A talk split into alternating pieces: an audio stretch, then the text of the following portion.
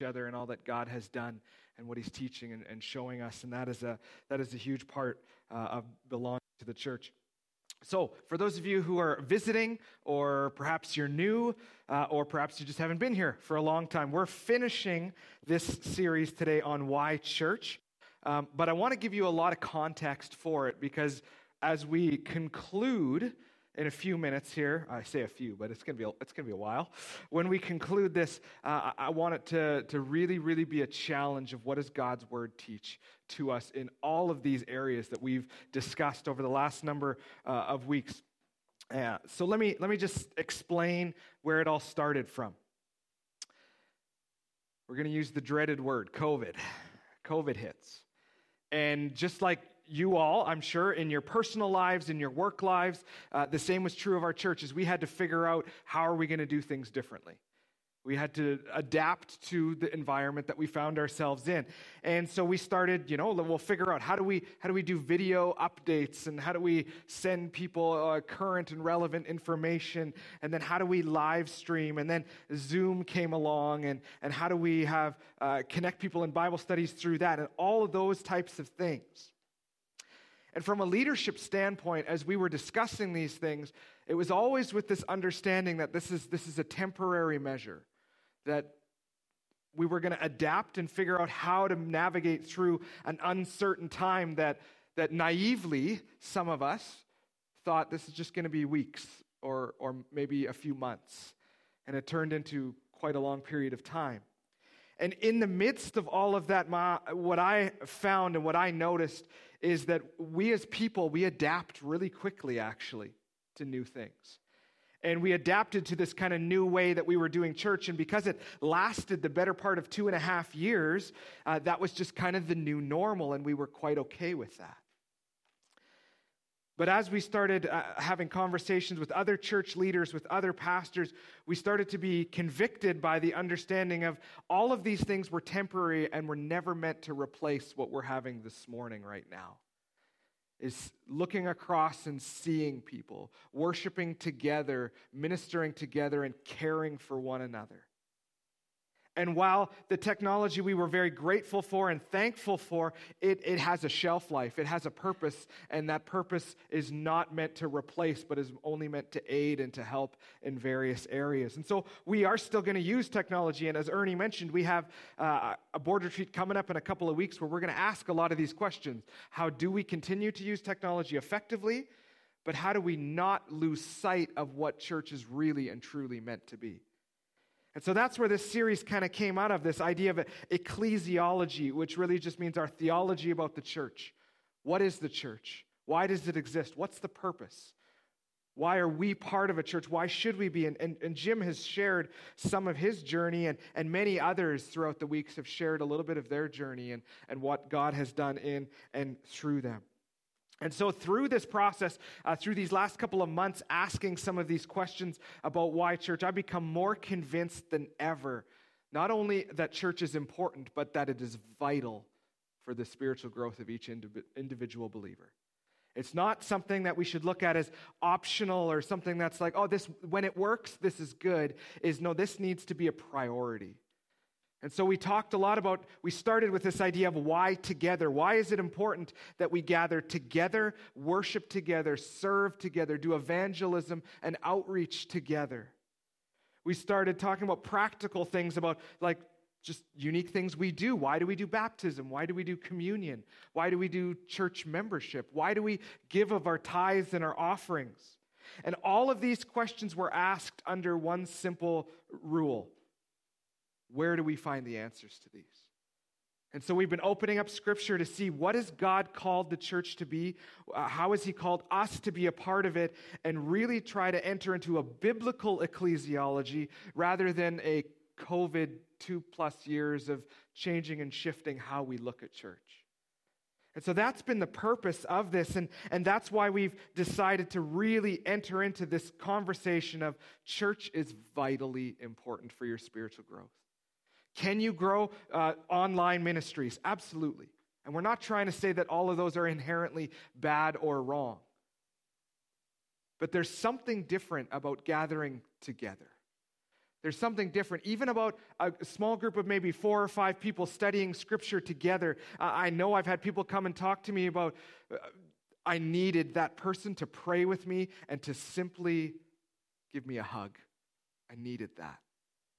And we don't get that online in the same way. If I could use an analogy, let's think of it this way. How many of you, we're going to test memories here and it's going to be real clear how old some of us are, and that's okay. Um, how many have ever been in a long distance relationship? How many of you have moved away from family and you've been kind of the only one away from family? Okay, that's, that's more likely in Banff, right? Okay, so think of it in this way is for some of you, there was this new, well, maybe it wasn't new, but a technology that existed called letter writing. Anybody remember that? right and that's the way in which we communicated with each other we you know i remember getting letters from my grandparents every birthday or christmas and we didn't get to see them very often but that was one way that we connected and that was right that had meaning and it has value well then for some who are younger then there was this advent of the phone call right and you could actually hear them it wasn't just send off a letter and wait for a response you could actually have dialogue together and I remember being at Bible college, and you could see real quick which people were not comfortable being away from home and which people were too comfortable being away from home. And there would be people, some just sitting just for hours at a time talking to family and friends and maybe relationships that they had back home. Well, then in our modern times, now we have something even, even better. We have the video conference, right? Whether, I mean, Skype, right? The original, uh, or like FaceTime, and then now in our time, Zoom. And that's been great too. But if you think of it in this way as your family, your loved ones, that, that uh, romantic relationship that you had, never would we say, you know what, I got to see them and talk to them on FaceTime, so I guess I don't need to go and talk to them in person ever. Like we just wouldn't do that. We recognize the value. If, if you're a grandparent, you're very thankful for FaceTime or that kind of thing because you get to see your grandkids and, and talk with them, but you never hang up that phone going, I guess I don't need to go visit them now. There's still a longing to be together because we're created to be in relationship, and this is God's purpose for the church. It's great to have Zoom options. It's great to have uh, additional teaching. We use Right Now Media all across our Bible studies. We think there's wonderful examples of technology, but not at the cost of gathering together. And I've, I've been harping on this for a long time, and, and I promise I'll finish today. But I just think it's so vital, not because it's logical, but because God's told us to. And so I'd encourage you to, to go back through on our website, look at some of those why questions. If you weren't able to be here, look at questions about why together. Why, why go and share the gospel with people? Why communion? Why baptism? Why membership? We're going to talk about membership again this morning a little bit. But I encourage you to go back and look at those things because it's always with the same answer because God said so because this is how God's ordained it. This is God's plan and his purpose that we might have connection, community, and that we might declare the gospel and make Jesus known. That's the goal. And so today we're ending in a very strange way, and this is 100% my fault, is when I mapped out all these why questions. I always had this one kind of in the background, but I thought I'll answer this in various other parts of the series. And I realized during the why membership time that I needed to deal with this. And so it seems like a strange ending to it. Uh, and, and again, that's my fault, but I hope that this is helpful. Is we're going to talk about why church leadership. Why do we have our church structure the way that we do? The, the, the technical term is governance. That already makes your skin crawl probably a little bit. Why do, we, why do we have the leadership structures in place that we do? Well, again, the spoiler alert, because the Bible says so. And we're going to spend some time talking about that, showing that, and then I want to challenge you at the end with, with a few uh, implications of that. So in Acts chapter 14, the book of Acts is, is predominantly, um, I shouldn't say predominantly, the last half is very much about Paul's missionary journeys. He's traveling all over the known world at that time, and he's sharing the gospel with people. Some are coming to faith in Christ, and so then they gather together and they build these little local churches, these local assemblies. Uh, and this is what we read in this type of an example. So, starting in verse 19. It says this, but Jews came from Antioch and Iconium, and having persuaded the crowds, they stoned Paul and dragged him out of the city. This is context here for us. They supposed that he was dead. But when the disciples gathered about him, he rose up and entered the city. That seems very bold to me. And on the next day, he went on with Barnabas to Derbe. And when they had preached the gospel to that city and had made many disciples, they returned to Lystra and Iconium and to Antioch, strengthening the souls of the disciples, sorry, the souls of the disciples, encouraging them to continue in the faith, and saying that through many tribulations we must enter the kingdom of God. And then here's the key verse. And when they had appointed elders for them in every church with prayer and fasting, they committed them to the Lord in whom they had believed. Is right at the very beginning, these churches get planted. And with anything that's planting, what do you need to do? You got to nurture it, right? This is why every plant that I plant dies and why everything Shayla plants lives. Is there's a lot more care there for her than for me. So in anything, if we begin something, there's a process of nurture. And for, for us in that, there's an immaturity of, I, I don't really know what I'm supposed to do here. Right? Is how many of you have killed your plants because you've watered them too much? Don't have to answer that. That's okay. Um, there's, there's this sense of I got to learn how do I how do I do this and the same is true of the church and so as the churches began to grow we start to see this pattern of eldership come. They would come and they would find people that, that were spiritually uh, as mature as they could be, that they understood scripture, that they understood the gospel, and then they would put these people uh, kind of in a leadership role over this so that they could nurture and foster this growth that was happening within churches. And this is not unique to, to this church. Uh, you see this in, in all kinds of places. So we're going to look at Titus chapter 1. Here's another example. So if you want to flip there real quick and I'll read this as well to us Titus uh, chapter 1. says this. This is starting in verse 5. Oh, let me just give you real quick. Titus is a young pastor um, who, who um, Paul has kind of equipped to go and do some work of, of bringing into order basically what wasn't in order. So he says this This is why I left you in Crete so that you might put what remained into order and appoint elders in every town as I directed you. If anyone is above reproach, the husband of one wife, his children are believers and not open to the charge of debauchery or insubordination. For an overseer as God's steward must be above reproach. He must not be arrogant or quick tempered, or a drunkard or violent or greedy for gain, but hospitable, a lover of good, self controlled, upright, holy, and disciplined. He must hold firm to the trustworthy word as taught so that he may be able to give instruction in, sm- in sound doctrine and to rebuke those who contradict it. Something that Paul was very well aware of is that as this new movement of Christianity began, that others would come in and they would try to teach their own things for selfish gain. And, and we see that in various letters. And so he equips, uh, or sorry, he appoints these elders to spot those things. It says right at the end, so that they can rebuke those who contradict it. Paul says in, uh, in another place, he talks about if anybody comes and gives you a gospel that's different than the gospel that's been presented to you, then let that person be accursed. He actually says, even if it's an angel from heaven who comes and preaches a different gospel, let him be accursed. To Paul, the central teaching of Jesus Christ was so important that nothing else should challenge that. And Paul knew he needed, he couldn't be there all the time. He planted a church and, and he would move on and go plant another church. And, and you, if you read through the New Testament, you'll see sometimes where he's like, I really want to go back. I really want to share with you. I really want to encourage you, uh, but I'm not able at this point, or God hasn't permitted. And so he sends pastors like Titus and Timothy into these churches to kind of oversee and to appoint a leadership, not out of selfishness, not out of anything other than serving Christ. And so you see that here. Who, who, is, who is supposed to be an elder? Well, he gives clarifications, and we take these clarifications in our church very seriously and very literally. We read this and we say, This is God's design for the church. And I know there's others who disagree or who see this as a cultural, contextual issue. Well, we in our church, we don't agree with that. That doesn't mean we don't have fellowship with those people. Doesn't mean we don't love those people. Doesn't mean we don't think that they love Jesus. But it does mean that we in this local congregation want to want to do as clearly as we can to follow what Christ has commanded. And so we see this as commands. And so these, these men were given to the leadership of the church not in an arrogant way. And in fact, if they're quick tempered, they're, not, they're already disqualified from that. If they're a drunkard, they're disqualified. If they're going to use their position for gain, they're disqualified. And here's the unfortunate reality is we've probably already talked about a lot of churches that many of you have been a part of and seen. Is with power comes a desire for self.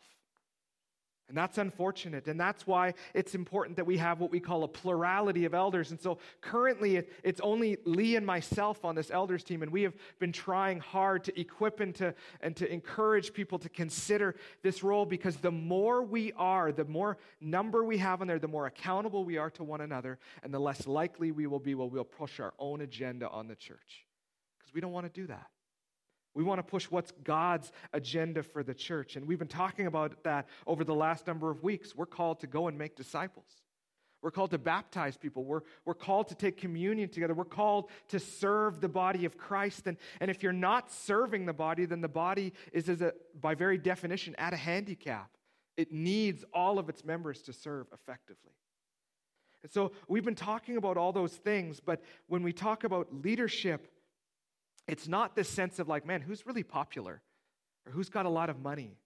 Or who's got a lot of influence? Oh, we want those people. No, what Paul says is this He must be hospitable, a lover of good, self controlled, upright, holy, disciplined. He must hold firm to the teaching. He needs to be have sexual integrity, the husband of one wife. He, he needs to be someone who's passing on the faith to his children. Now, let me just clarify this. If you're an elder and not all your children love Jesus, what, what Paul's trying to say here is not that that immediately disqualifies you. Because we all know this. You cannot make anybody believe anything, right? How many of you are parents, right? You know this to be true. You've tried to your best to show your kids things and to teach them things, but at the end of the day, they are going to make choices. Some of those choices you're going to be very thankful for, some of those choices you're going to be in deep prayer hoping that they see the error of that way. It's not because we're arrogant and we think we know everything, because we often come face to face with the reality that we don't know what to do. And I think parenting is the greatest example. Shayla and I always talk, man, we're, we're not real sure that we're doing this right. We need help and we need wisdom. And, and how should we do this? We need to surround ourselves with other people. This is one of the reasons I love hanging out with Jim is we go biking and Jim's got lots of wisdom to share with me. And there's lots of other people in this church that I just want to surround myself with because I need help in that process. This isn't about arrogance. This is about God, have you called me into a position where you want me to lead and, and to teach and to direct and to show and to cast vision? And if you do, help me to be a person like this. And, and so that means that we teach our children what it means to love Jesus, and then we entrust those children to a loving Savior who cares about them far more than we do. And so it's about our integrity, it's about the desire to do what is right. And there's other passages, and I'm not going to go here, but in 1 Peter, we looked at this either last week or the week before, I forget. Um, but we talked about some of those things about if you're an elder, that you shouldn't be doing this for shameful gain or your own agenda. This is meant so that you serve Christ and you serve his church. And so, by very definition, in biblical leadership, is service, is giving up of your own desires and your own wants and doing what's best for the group, doing what's best for the body of Christ. I just finished a seminary class um, taught by the president of Miller on biblical servant leadership. And if there's one person that I could choose to take that class from, it would be him because he doesn't lord his position over anybody. He doesn't have this attitude of, of, you know, I'm a president of something. He's got the attitude of, do you need help? How can I serve you? What can I do to equip you and to build you up? That's what biblical leadership and service in the church looks like. This is to what we are called. And then beyond this, we have the principle of this that follows through. So we don't just have elders, we have, we have a kind of an administrative board, we could call it. We call it the general board, but that term is probably too general to be specific. But what that is, is we have various ministries in our church, things like, like, like our missionaries and our, our mission ideas. So, soul food following under that. We have women's ministries, as, as Ernie said, we have men's ministries, we have young adult ministries. And so, we have people in place who have been voted into, and I'll talk about this in a moment with this membership piece, but we have people who have been voted into these positions to oversee those things under the authority of the elders, not because the elders are going to always have the right idea, but because we're then holding each other accountable to a group These people then sit on the board, and once a month we come together and we share what is happening and, and some direction and some ideas of how we can be very intentional in growing one another to become more like Jesus.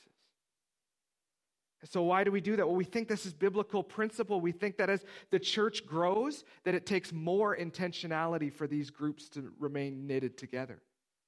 I think we each know this. As life gets busy, as life gets more complicated, it can be very easy to lose focus and to lose sight and to drift. And Jim, you mentioned that in your testimony. It can be very easy to, I love, I love church, I need it, and a significant shift happens. Maybe we move, or maybe a death in the family, and all of a sudden we've forgotten that. And so we need people who are intentionally leading those ministries to come alongside us and, and to help us and to say, you know, I haven't seen you in a few weeks. Like, what's going on in your life? Are things okay? Do you need help? Do you need prayer? There's no judgment. There's no, there's no, it's not like we're trying to get just more butts in the seats here so that we can have more people. That's not the goal one bit. The goal is that every person that does have a butt in the seat here loves Jesus and knows who Jesus is and wants to serve Jesus. And so we have many wonderful people on our board that have said, you know what, I, am going to take some leadership position because the congregation has, has voted me into this position. I, I'm going to take this seriously so that our church and our, specifically, whatever that one ministry is, so that those individuals will grow in their knowledge and love of Jesus. Let me just tell you this real quick. That is a hard position. Everybody who serves on the board sacrifices a lot of their time, a lot of their own hobbies, a lot of their own interests because they're trying to serve and care for other people. That doesn't mean that we do it right all the time, but that does mean that when we have a group of us around, we are held accountable to that. So that when I do something that's wrong or say something wrong, I have a group of people that I've invited in to hold me accountable and to say, Greg, you can't do that. You can't teach that. You can't say that. That goes against what Scripture says. That's why it's so necessary. This is why we talked about membership a little while ago, because it's not about joining a club, it's about committing to one another. So we have something we call a membership covenant, where we promise, just like, a, like we, we're making a vow, essentially, that I want to be part of this group and I want this group to be part of me so that as we learn about Jesus, that we grow in our faith and we become more like Jesus, and so that I have people that can hold me accountable. Accountability is something that's vital, but is so easily overlooked. The reason we think church leadership is so important is because I've seen over the many years here as a pastor, I've seen that church structures that don't have this in place, that don't hold their leaders accountable, it usually ends in a very bad place. And you've probably seen some of these churches, and eh, especially in the United States in, in the last couple of years here, that have had massive moral failure from the leaders inside, and, and nobody held them accountable. And so all of a sudden, that church crumbled from within, and, and people were disillusioned with the leaders in those churches because they weren't what we read in Titus or in Timothy or First Peter. They were people who were looking for power. They were looking for gain. They were looking for po- prestige, a, a place of prominence. So, this is why we always go back to Scripture. This is why at the beginning of all of our uh, board meetings and at the end of our board meetings, we pray and we ask that God would give us wisdom because, frankly, we don't have enough of it and we need it. We ask you as a congregation to pray for us that God would show us what is right and true and what is good. And, and we look at scripture together. And I'm so excited for in about 12 days when our whole leadership team gathers together for two and a half full days. And we're just going to go through scripture. We're going to go through vision. We're going to go through direction. We're going to evaluate things. And all of it's going to be under this is what we're doing serving the kingdom and bringing honor to Jesus Christ. If it's not, then we're going to throw it away or we're going to rehash it and figure out how to do it more effectively. And so we ask for your prayer and your wisdom in that. Now, this is where the membership piece comes in again, I think is so important. Is this isn't just me sitting in my office going, man, who do I really like? Who's like me? Who thinks like me? I'm just going to appoint them to positions of leadership, and then we'll all be just like me, and then we'll accomplish all the things that I think are important. That's not how it works. Just to clarify, we bring all these names to the congregation. And if you're a member of the church, that means you have a voting right to say, yes, we affirm this, or hang on, there's some concerns that we have here.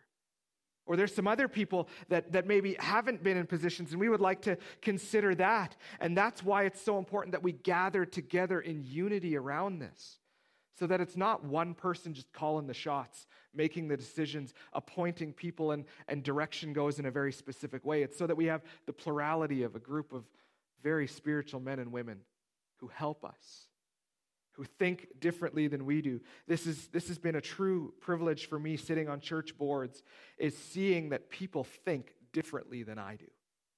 And that's so necessary. I get real focused on certain areas sometimes at the expense of other areas. And I don't see those. And then all of a sudden, I have someone like Ernie who thinks differently than me, or another member on the, on, on the board that will say, Greg, what about this? You haven't thought about this aspect or the details to this. And we go, okay, we need to slow down. We got to think about these things. We got to pray about these things. And so, in fact, in September 11th, we have a congregational meeting coming up again where, where we do need people to step into some of these positions. But even more than that, it's also a once a year opportunity where those leaders of those various positions come and present to you a report is here's what's happened in the last year. Here's the way in which we're trying to progress the kingdom, how we're trying to share Jesus with the world. Here's how we're trying to, what we're trying to study and how we're trying to accomplish it. It's ways where we're trying to be as transparent as we can be because we don't want to hide anything. And so we encourage people if you're part of Banff Park Church and you're not a member, we really encourage you to consider. It's, it's not about becoming part of a club, it's about joining a group of people, a family that want to honor Christ and to make him known in the community. And we need each other to do that. And so I'd encourage you to consider that. Let me also encourage you this way is if you are a if you're a, a, member of the church here and you get asked, hey, would you consider letting your name stand for this position? Really consider it. Pray about it. Recognize that this means that this process has come through. Uh, a, uh, a, uh, it's not a good way to say it, but kind of like a vetting process where we've looked at it and we said, yes, we, we think you would do great at this. We want to equip you to do this and to do it well. And so pray about it and think about it and ask is God calling you to this position of leadership? This is why, again, just like with every other topic we've talked about, this is why we do what we do. Because we think the Bible teaches that this is how to do it. So that's what we want to do. I really want to encourage you to consider as we've talked about these last, this is almost two, just over two months now, of these various ideas of churches, I want you to consider this as how committed are you to following Jesus the way that Jesus has called us to follow him? And that's not said with any judgment or finger pointing. That's said simply because we want to be a church that takes the scriptures seriously. And so I had a conversation just this, this well, a couple of weeks ago, and then it kind of continued on about this idea of like, well, I'm committed to Christ for sure, but I don't want to become legalistic about my relationship with Jesus or, or with my church attendance or whatever it might be. And so let me just clarify this in case you've wondered this too. Is we're not talking about legalism. We're not talking about that you have to be here every Sunday, and if you're not, we take a little tick by your name, and once you've hit three ticks, then we phone you, and at four ticks, we come to your house. Like, that's not the point right? The point is we believe that if you've come through this these doors of this church that we are called to partner with you in your relationship with jesus. And calling we take seriously. And so it's not about legalism it's about what do we get to be a part of and how important do we think it is. So let me just use this analogy again. Think of marriage for those of you who are married. When you made a vow you literally made promises right? Here's what i'm going to do I'm going to love and I'm going to care for and I'm going to nurture and I'm going to help. And then usually we end with what? Till death do us part or something like that. In other words, for my lifetime, for your lifetime. Well, when we enter into a relationship with Jesus, we're making those same covenants saying, You, Jesus, are priority number one. So it's not about legalism. It's not I have to go to church. I have to be part of all these things. The question is this is if you'd rather be somewhere else on Sunday morning or if you'd rather not attend Bible study because you have hobbies and activities that you'd like to do and you just think it's okay Jesus knows that I'm not being legalistic about this like imagine saying that to your spouse. You've been married 10 years and you go like I know I made vows and commitments to you but I don't want to be legalistic about those vows. So I want to like see some other people and I want to like date a few other people just to see what it's like. Like I'm not actually going to do anything right? Like we would never say that. That's adultery. Well, let me just say this real clearly. I think the same is true of our spiritual relationship with Christ. Is where we say, Jesus, you are most important to me, but I got a lot of stuff I got to accomplish this week. I got things I want to do. I got people I want to go see. I got hobbies I want to do. And so I'm going to put you second or third or fourth, but just for this week, and then you'll be back to first next week. Is that's not a commitment to Christ. Now, again, that doesn't mean you won't be away some weeks. That doesn't mean that you will, won't be missing Bible studies, right? Shayla's parents are here visiting. They're not at their church. It wasn't like we went, guys, you really shouldn't come this weekend. You got to be at your church, right? We, that, that's not the point. We're happy that those of you who are visiting are here because we hope that you're hearing the gospel. We hope that you're hearing about Jesus and messages of truth that matter to us. And so, yes, take holidays. Yes, do have hobbies and uh, activities and things that you do, but don't let any of those things undermine your commitment to Christ. Jesus is most important. Let me say it real simple. Is we in a culture right now that is actively vying for your focus and your affections. And if we're not aware of that, we can get pulled into those things real easily. I think maybe here more than anywhere else. It can be real easy to get sucked down into, and I really like to go mountain biking. And so I'm just going to do that all the time. Well, it's not raining today, so I'm going to go. I know church is on today, but it's the one day this week it hasn't rained, and so I want to go mountain biking. Again, I love mountain biking. I'm not trying to like say that's bad. I'm trying to say how do we process all that in view of I follow Jesus first? How do we do that? Well, this is what we as a leadership want to communicate to you is that we're trying to serve Christ and to serve you. And we believe that that trickles down to all of us, that we are called to take our relationship with Jesus as seriously or more seriously than you took your marriage vows. That you would be committed to Christ in all things. It doesn't mean you can't be away. That doesn't mean you can't have activities, and sometimes they happen on a Sunday. But it does mean that we realize, Jesus, what, are, what is most important? And what distracts me from you? What things are taking my focus off of you, and I'm thinking more about those than I am about you? At the end of the day, I, I think by the end of the series, we've come to this conclusion, and I hope you have too, is that your spiritual journey, your spiritual life is not only about your personal relationship with Jesus, though it is about that, but that it's about our corporate relationship together with Christ. We said this right at the beginning I need you, you need me, and we need us. That's what church is all about. A corporate group of people gathering together that we might serve and honor Christ and share the gospel with the community. And I hope that that's what we're going to do in these coming weeks. I hope this series has been encouraging and, and challenging. Uh, I, I've come away from it more convinced than ever that church is not only necessary, but it's vital for our spiritual growth. Let's pray. God, thank you for this morning. Thank you for your word. Thank you for the early church and all the things that we've been talking about over these last few months. God, would you help us to surrender our lives and our hearts under your authority first? That we would ask actively whether we're following you or whether we just think we're following you, but we're allowing culture to dictate that. God, may we be committed to honoring you first in how we live.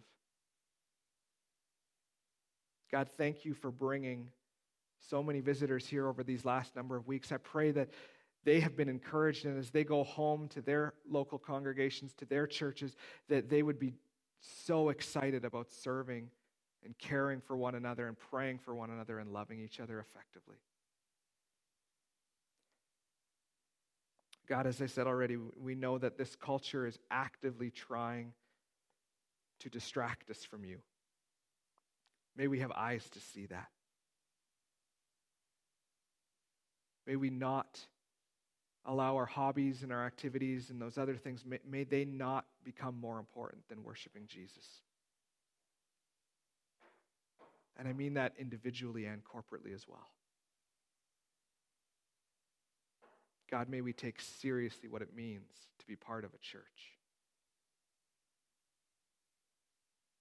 I'm so thankful for each one here. So thankful for the leadership that exists here and their desire, not for selfish gain, but their desire to serve and to build others up in Christ. God, would you give each one of us a desire to run after you? And we pray that as we look forward in these coming weeks for our board retreat, that you would give wisdom and discernment to each one. That we might not get distracted by the things of the world, but that we might run after you. Give us wisdom with how we do that. Give us the maturity that we need. Help us to surround ourselves with people that will hold us accountable. I'm so thankful that we get to be part of a church. May we never take that for granted. Go with us today now. Amen. Again, just a reminder we have snacks and, and goodies for you uh, at the back there.